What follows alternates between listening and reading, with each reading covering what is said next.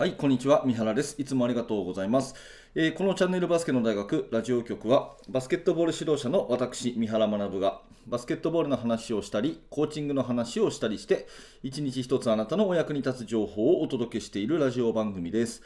はい、今日も聞いていただいてありがとうございます。えー2022年3月10日ですね、えー皆様いかがお過ごしでしょうか？最初にお知らせを1点させてください。えーあと2日後の3月12日にですね、メルマガ読者さん限定で新プロジェクトの方を発表したいと思います。え内容に興味関心のある方は、これを機にですね、メルマガの登録をよろしくお願いします。下の説明欄にリンクが貼ってあります。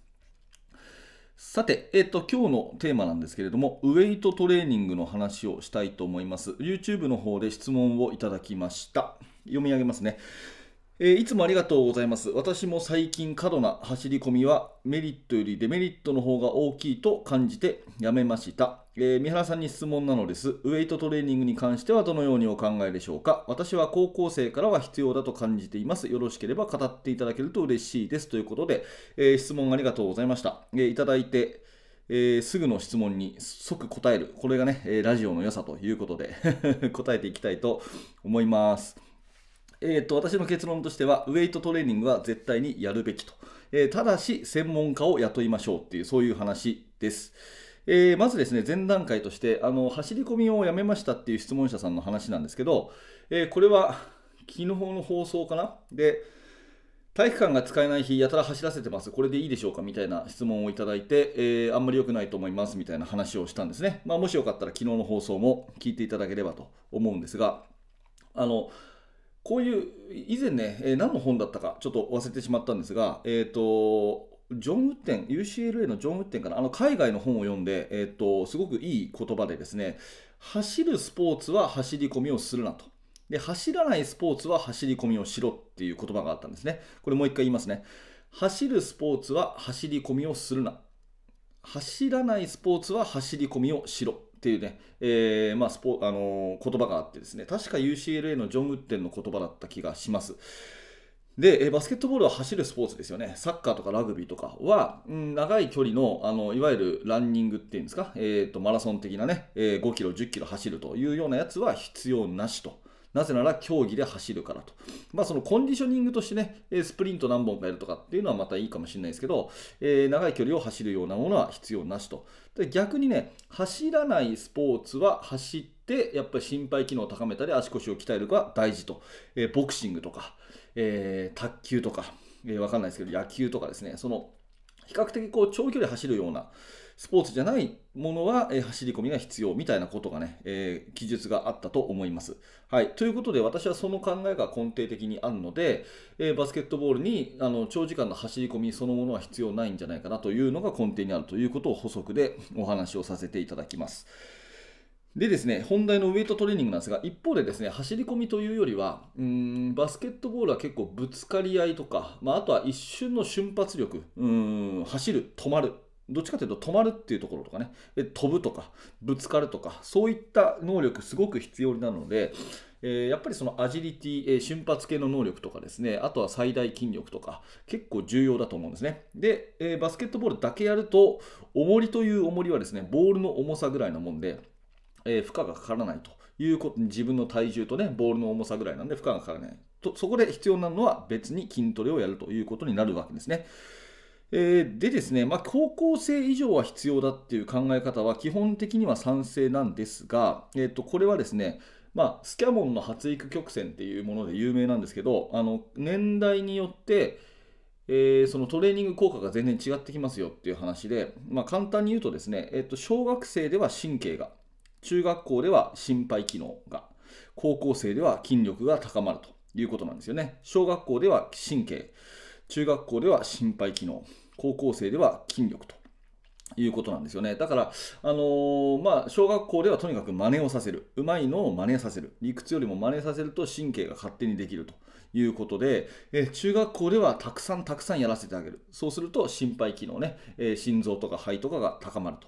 うん、で高校になったらより専門的な、えー、まあ、ウェイトトレーニングとかをやっていって最大筋力を高めるっていうようなトレーニングの順番が一番いいですよっていうこれが、まあ、あの体育理論で言われることですね、えー、なんだか保険の授業をやってるようですね。ということでですねえっ、ー、とまあ、少し難しい話もしましたが、まあ、要はそんなところのですね形でいくとウェイトトレーニングは必要だと思うんです。ただ、小学校、中学校の時は、やる時の狙いをですね、その筋力を高める、重い重りを上げるというものではなくて、フォーム作りっていうことを一番大事にしたとするといいと思います。フォーム作りですね。例えば、えー、と先日もメインチャンネルの方でコーディネーショントレーニングの 動画を出させてもらったんですけど、コーディネーション能力っていうのはあの一番重要なのはバランスっていうのが一番最初に来るわけですね。バランスが取れるかどうか。で、バランスが取れた時に地面をしっかりと足で踏みしめることができた時に初めてそれに対して反応とかリズムをつけるとかっていう動きに発展していくんで、まずはバランスっていうのが一番重要なんですよ。なんで、小学校のうちで、えー、そういう神経系のトレーニング、コーディネーショントレーニングの一環としてですね、えー、体幹トレーニングをやったりとか、あとはその腕立て伏せ。腕立て伏せも perfect form。perfect form ね。えー、JBA の佐藤浩一さんがね、教えてくれた言葉なんですけど、腕立て伏せを完璧なフォームで1回できるようにするっていう、こういうようなことをですね、小学校ではやっていけると、その後々怪我をしないあのー、体になったりとか体の使い方がうまくなったりとかですねそれからえー、後に高校生以上になって最大筋力を高めた時に正しいフォームで、えー、ウェイトトレーニングに取り組むのでその効果も高まるという意味で小学校では、えー、正しいフォームでパーフェクト、え腕立て伏せとかね。それからスクワット動作っていうのもバスケットに非常に、え似ている要素があるので、えスクワット動作もですねあのパーフェクトな形でのスクワットっていうことを教えていってコーディネーショントレーニングの一環としてウエイトトレーニングを入れていくと。体作りを入れていくと。でその狙いはフォーム作りっていうところがいいと思いますで中学生になると、えー、心肺機能の負荷をもうちょっとかける必要があると思うのですがまあそれにしてもねその自重で自分の体重をコントロールするっていうところでえー、やっていくといいんですよね。だから小学校と中学校は大きなくくりでフォーム作りということでね、まあ、中学生ぐらいになって、えー、まあ、鉄棒とかがあれば、あの懸垂ね、チンニング、あれが最高なんですけども、まあ、チンニングとディップス、ディップスっていうのは、この、うん、なんていうのかな、腰ぐらいにある、えー、平行棒をですね、腕でこう上げ下げするような動き、まあ、ディップスでちょっとググってみてください。えー、チンニングとディップス、これがね、えー、まあ、使う器具として使うとすれば、まあ、最高なんですが、まあ、いずれにしても自重でですね、自分の体をコントロールする。そのために、え、フォームを大事にしていくというようなことを狙いとして補助運動としてやっていくのがいいと思います。で、その上で高校生からはそういった体の使い方がしっかりできている子を前提に筋力を高めていくというような形ですね。あのフリーウェイトとかマシンウェイトとかいろいろありますけども、特にフリーウェイトの方は、あのフォームを間違うとですね、基本的なこの効果が薄れるということ以上に怪我もしますので、まあ、その辺はね、非常にあの気をつけてやりたいところだなというふうに思うんですね。で、今までの話は多分ちょっと今、なんていうかな、えー、難しく感じたと思うんですよ、はっきり言って。ちょっと難しいなと思ったと思うんですね。正しいフォームをじゃあ自分が指導できるのかなっていうと、うん、できないと思うんですよ。で、私もウェイトトレーニングすごい好きで、自分もよくやるし、今もね、週3回ぐらいえー、朝筋トレに行ってて、えー、この放送の録音が終わったら今も今日も行こうかなと思ってるんですけどウエイトトレーニング自分も大好きでえー、まあ、それなりに教えられるんですけどやっぱりねうん私も素人なんですよ。っていうことを考えたらその正しいフォームとかその正しい、ね、負荷のかけ方とかそういったものをちゃんと子どもたちに教えるってなると専門家をお金を払って雇おうってことになるんですね、えー、この辺の資金の話とかですねそのトレーナーっていうものの部活動とかでの認知度の低さとか重要性の低さとかっていうのがやっぱり私はあるなと思っていてぱりそういう体づくりの専門家っていうのは非常に重要なものだからしっかりねあのしかるべきお金を払ってちゃんと専門家を雇おうと